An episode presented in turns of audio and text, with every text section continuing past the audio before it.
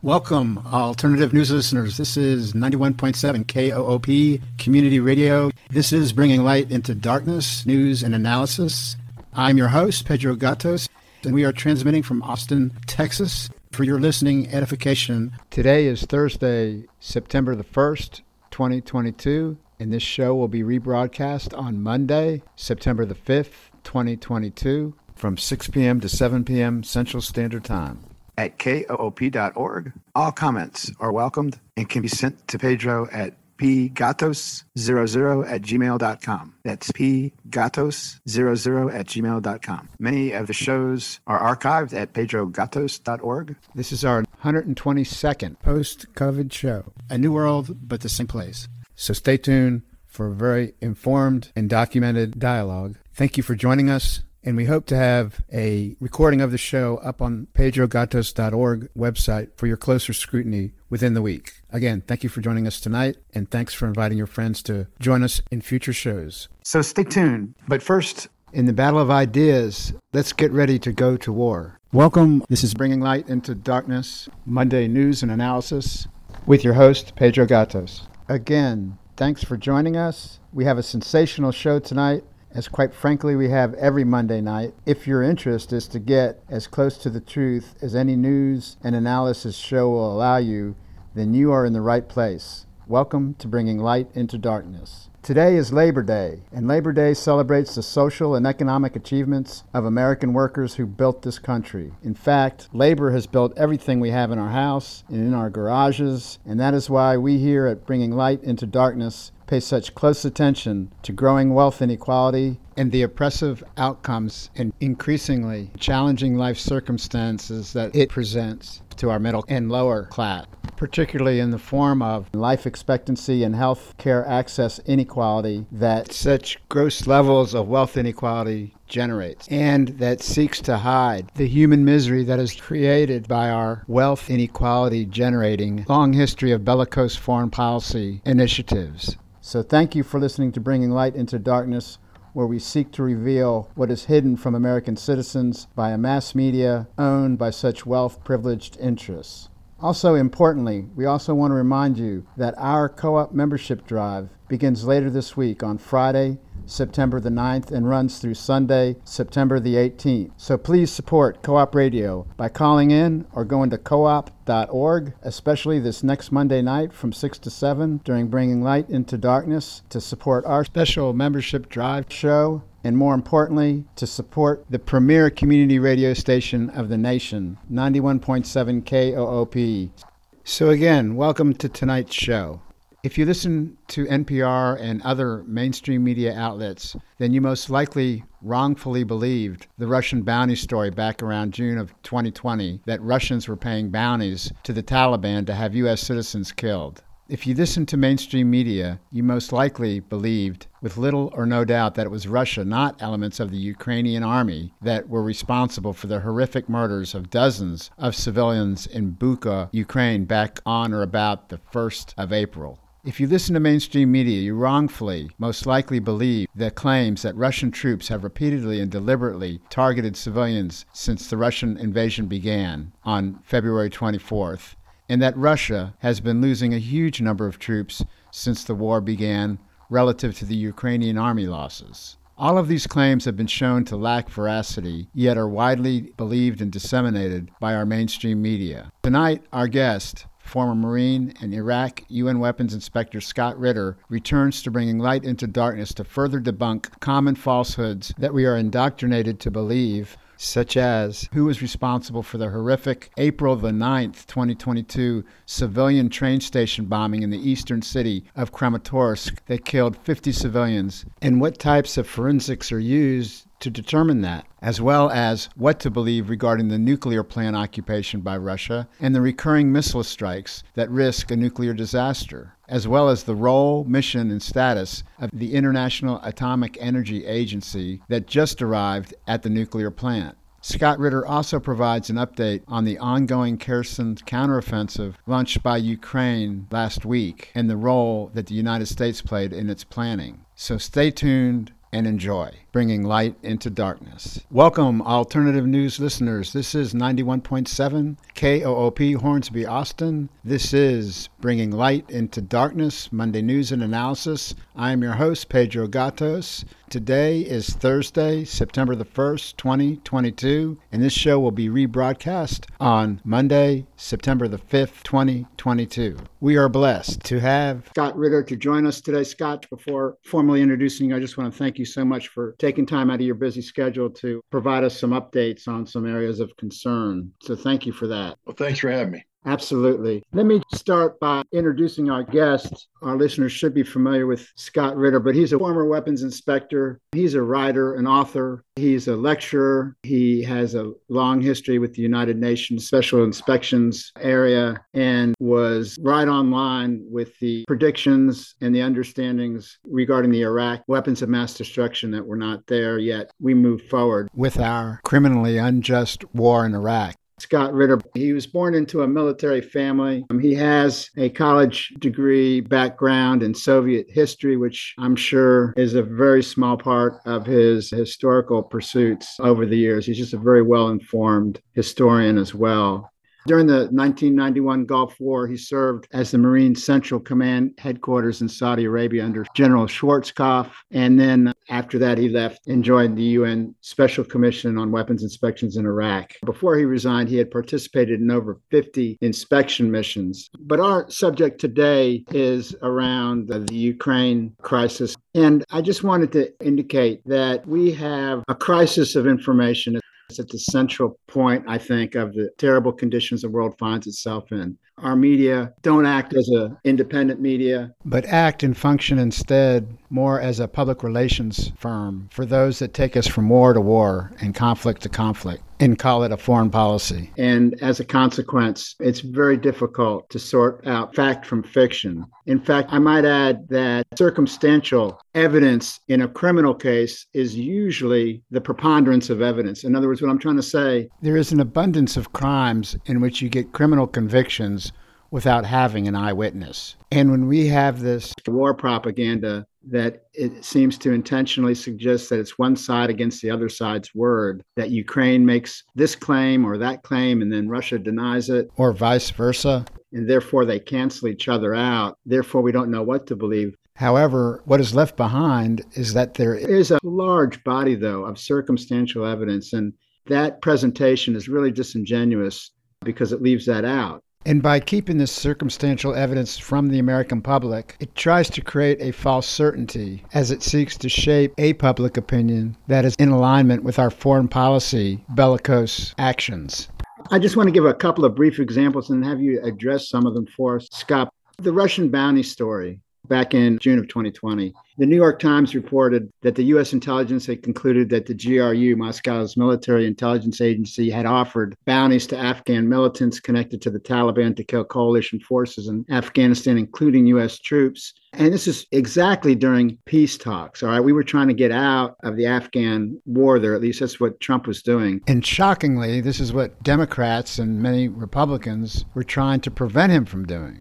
And the Russian bounty story was based on these anonymous sources and emerged just in time to seek to derail President Trump's plan to withdraw from Afghanistan at the end of 2020. And Biden referred to them during the debate as a slam dunk finding of our intelligence. But it was interesting that Trump's presentation was much closer to the truth when he said that they, referring to the, our intelligence, they didn't think it was real, end quote. They didn't think it was worthy. If it had reached my desk, I would have done something about it. In other words, it was unconfirmed, yet it was presented by our media as just blatant anti Russian propaganda led by trusted pundits such as Rachel Maddow. And later, after Biden became president, and the bounty story was downgraded to low confidence and quietly dropped. So the bounty story was just presented as absolute fact, and it later became known to be fiction, that the Pentagon never validated it as well. And what we call our media time and time again, they promote claims of Russian malfeasance without supporting evidence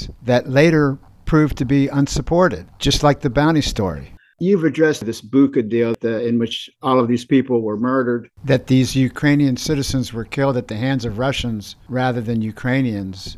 a claim that immediately followed the discovery of these bodies and resulted in the overwhelming belief in the American citizenry that these demons, these Russians, these murderers were responsible for these horrific crimes. You wrote a detailed article providing an abundance of forensic and circumstantial evidence suggesting the likelihood that no, it was the Ukrainians. Yet the American people are indoctrinated to believe without doubt to this day that this was a Russian act. The Ukraine has repeatedly accused Russian troops of deliberately targeting civilians since the Russian invasion began February 24th. In our meeting with you last month, you very eloquently, I thought, put forth the evidence that showed that, in fact, Ukrainian civilians, relative to other war type scenarios, have been incredibly protected at an unprecedented level during these Russian offenses.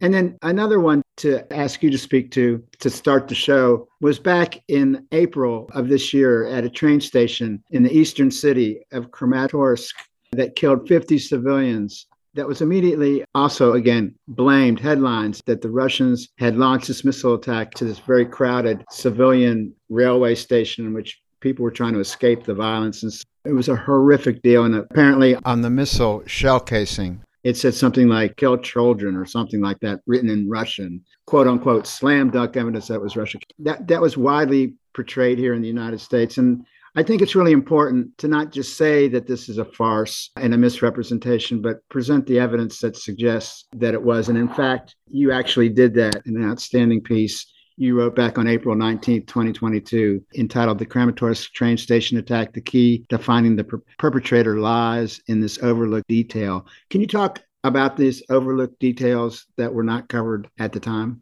Well, sure. Look, I have a background in intelligence and in forensic investigation. And so two things emerge from that. One, when you're doing a forensic investigation, you you tend to start with the deed and then work backwards. So you don't build assumptions up front. You don't say the Russians did it or the Ukrainians did it. You, you say this is what happened. Something happened. What happened? And then intelligence, you, you're fact driven, but you are allowed to make analysis that is derived from an incomplete data set because very rarely in an investigation or in a uh, intelligence problem do you get the whole puzzle. You just get pieces of the puzzle that you have to sort of move around until you can until you think you see the entire picture. In the case of Kramatorsk, we know that a 9M79 Tochka U missile, and that's important. The reason why I'm bringing it up because that's important, struck Kramatorsk and killed a number of people. We we have the bodies, we have the missile, we know this event took place.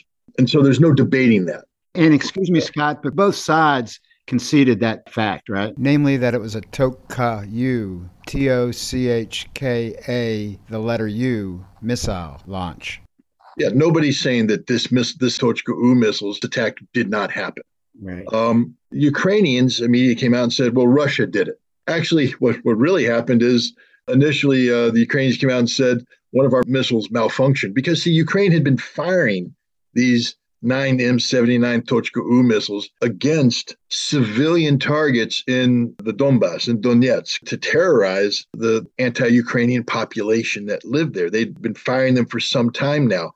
There was a Ukrainian artillery regiment, 19th, I think it was. It might I might be wrong on that number. Brigade. Uh, yeah, you said the 19th Missile Brigade in your article. Uh, you said it was Ukraine's only Tochka U equipped unit. Um, you know, is solely empowered to fire these missiles. That's what that's what they are. They're a Tochka U missile brigade. The Tochka U, the 9M79, is an old Soviet era weapon. It's designed to provide battlefield support fires against command and control positions, troop concentrations, logistics areas, things of that nature. And it's relatively precise, but it's an old system. This particular missile, I believe, was produced in the 1990s, early 1990s. You have a serial number on it. That's one of the pieces of evidence that arises is you come to the missile and immediately have a serial number. The important thing about that serial number is that provides a system of accounting. The serial number is provided to that missile at the point of manufacture. This missile is assigned something called a passport. It's a document that's attached to the missile that follows it everywhere it goes throughout its life. Every time it's moved, the passport's put down. Temperature uh, that the missile is subjected to are put down. You know, if it's maintained, if there's maintenance that takes place, it's put down. That missile normally has a shelf life of 10 years. So if it, let's say it was built in 1991, that means by 2001, it has expired. Now, you could subject it to a life extension program. This would be documented as well. It's not known that Ukraine did this. And the reason why I say Ukraine is you see that missile serial number can be traced to a bunch of these missiles that were shipped to Ukraine uh, and were taken into custody by the Ukrainian Ministry of Defense. They signed off on these documents. These missiles then go to a warehouse that receives them. The passport, again, indicates that. These missiles are then given to a brigade. Uh, orders and the passport is annotated. The brigade then says they're going to fire it. And when they fire it, they finalize the document and say this missile has been expended. So that number provides the forensics all the way back. The only unit using the Tochka U, the 9M79 Tochka U in the Ukraine conflict with Russia, is the 19th Missile Brigade. The Russians don't use this missile anymore. This missile was retired in the late 2010 because it had expired. It was no longer considered to be reliable. Plus, there were newer missiles out there, the Iskander, who that has a greater accuracy, greater reliability. And that's what the Russians had transitioned to, but the Ukrainians had not. So, right off the bat, you say, well, okay, it seems that this missile, by its serial number, is linked to Ukraine because of the, the chain of custody that, that number provides, and also the forensics. You see, when the Tochka U missile comes in, the warhead separates as the missile is finalized in its ballistic trajectory. The warhead separates to allow it the ability to strike the target without a missile stage interfering with the ballistic trajectory, etc. And so the, the missile stage follows the warhead, but it's going to fall behind the impact of the warhead. So the warhead will come in, hit, and somewhere behind it, the stage will hit. And the stage generally hits in a manner in which the front of the stage points toward the target and the tail section would point towards the direction it was launched from. Points towards the direction.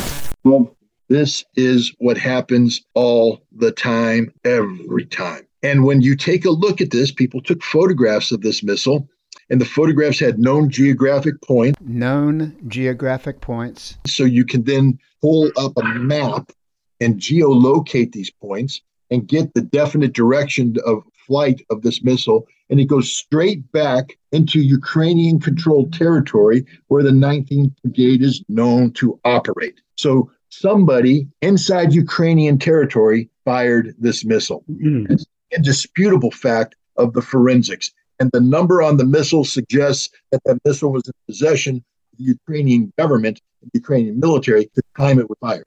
Yeah. And so that forensics is very interesting to me because I remember August 21st, 2013, gas attack that Assad was blamed. In fact, John Kerry said with absolute certainty it was Assad. And now we know that with almost absolute certainty it was not Assad. I mean, it was just a blatant lie. But a lot of that work that changed that understanding came from Theodore Postol. Dr. Postol's a physicist and missile expert and some of those same same types of deals just the range of a missile then when it hits you know like you indicated the casing itself will indicate from what direction it came from and then you could with that particular missile it was the the actual range of it could then indicate where it, it emanated from and it clearly emanated from the uh, rebel controlled areas at that time uh, and not the syrian army I, I don't mean to get off track but again i just want to indicate with all criminal cases so many of them, there's no eyewitness. And what they do is they use this type of evidence that you're putting forth here in which you can make inferences. It's, it's deductive reasoning. It's and it's incredibly accurate. It doesn't mean it's not right all the time, but it, it's right an incredible amount of the time. I also just thought, and I just want to re-mention this because last time we had you on, you very genuinely provided the amounts of casualties that were going on and that there were some I have the quote here. And of course, this has changed because this is back in like the middle of, of August, August 15th, I believe. But there were some 250,000 Ukrainian soldiers that have been killed or wounded, and 80,000 were dead. And normally you have a one to one ratio of civilians to military deaths. But in this case, there was some eight to 10,000 civilian deaths, which is a huge number, no doubt. But it's a one to eight ratio rather than a one to one ratio, indicating that the Russian are really doing what they can to minimize those types of civilian deaths. Plus, you indicated that Ukrainians using these civilian shields, as indicated by Amnesty International and Washington Post, indicated that many of these civilian deaths were largely unpreventable, not due to the Russian tactics, but due to the Ukrainians using these civilian shields. It seems very unlike the Russian approach here to be just randomly bombing you know, a civilian train station to begin with. But anyhow, thank you for that explanation. Moving on, today, as I understand, the IAEA have finally landed at the Ukraine power plant this nuclear power plant that's been attacked, it's been bombed. This is a 6.7 gigawatt plant. It produces, like, according to the Wall Street Journal, one fifth of Ukraine's electricity before the war. And it's been receiving power through repaired lines from this Ukrainian energy system, heightening anxiety over the fate of the first nuclear power plant to be occupied during the conflict. And it was almost immediately occupied by the Russians. This Zaporizhzhia plant had been disconnected from the grid It's Europe's largest nuclear plant. This is a 37 year old facility. Those are just some background things on it. But there were attacks. First of all, there were claims that Russia, instead of using a civilian shield, they were using a nuclear power shield and stocking all this weaponry and all this. I've heard some of your comments. I wanted you to revisit and bring us up to speed on this, but one of them was quite clearly that we have all the satellite ability. We take pictures of everything and anything moving or not moving. And that if there were these weapon trees in that area, we would have that data. And if we had that data, it would be all over CNN and every other major mainstream deal. But again, they say this, we say that, and then nobody really knows. But we do know based on the preponderance of the circumstantial evidence. Can you walk us through that evidence and, and what your belief is as to the nature of, of who's been attacking and putting at risk this nuclear plant? Sure. Well, let's just start off with a, a couple statements of known fact. Prior to the Russian incursion into Ukraine, prior to the Russian occupation of the Zaporizhzhia nuclear power plant, this plant had had serious operational difficulty. Ukraine is not a well functioning nation, and they have significant, or they had significant economic problems, especially when it came to funding the operations of this power plant. As you said, a 37 year old plant, they had to shut down two of the six reactors because they didn't have spare parts necessary to, to repair them. So even before the Russians moved in, two of the six reactors were shut down, not functioning, uh, not because of anything Russia did, but because the Ukrainians couldn't repair the facility. So that, that tells you a lot right off the bat about the, the state of affairs that's going on here. Underfunded. And when you have a nuclear power plant having to shut down because you can't repair it, that's a red flag already. Of the remaining four, I believe after the Russians uh, occupied, two of these were shut down and, and powered down for safety reasons and then the, the final two have been diminished to they're operating at less than 50% capacity. I believe one of those may have actually been shut down totally because of the ongoing shelling. So we have a situation where the plant is poorly maintained by the Ukrainians. It has a poor level of operational capability. And this is all because of the Ukrainians. The Russians have come in and they have the existing Ukrainian staff operate the facility. They're the ones who are trained to do that. They live in a nearby town, which is linked. The way the former Soviet Union worked is when you have a major enterprise of this nature, it is responsible for the housing, for the education, for the social well being of its employees. And so you tend to get literally company towns. And the, the nearby community of I'll butcher the name, Energo something is, uh, is is where these these people work and they commute to work. They do the job. They're not being held hostage. This is their job. But, you know, I, I would imagine many of them aren't happy about working under wartime conditions. The Russians had brought in, because this was a facility built during the Soviet Union, 1977, I believe, and the Russians had brought in the personnel from their own atomic energy agency to oversee the operation, to basically monitor, make sure everything's done right, everything's done safe, that there aren't any personnel shortfalls, that there aren't any maintenance issues. These are Soviet designed reactors. The Russians have the spare parts, and the Russians are actively involved in ensuring that the Zaporizhzhia nuclear power plant is operated safely. There are no shortcuts being taken whatsoever. Uh, in fact, I would wager that if the IAEA inspectors who are currently there are, are honest, they will be able to demonstrate that the shelling perpetrated by the Ukrainian military aside, the plant is operated in a more safe manner under Russian occupation than it was when the Ukrainian government controlled it because the Russians don't have the budgetary constraints, they don't have the spare part shortages, and they do have the expertise to make sure that the plant is, is operated properly, safely, etc. Now, the Russians occupied this plant in, on March 3rd of this year. Scott, before discussing the arguments for the Russian decision to take the plant, we need to take a quick pause for the cause. This is 91.7 KOOP, Hornsby, Austin. This is bringing light into darkness, and we'll be back right after this. Don't touch that dial.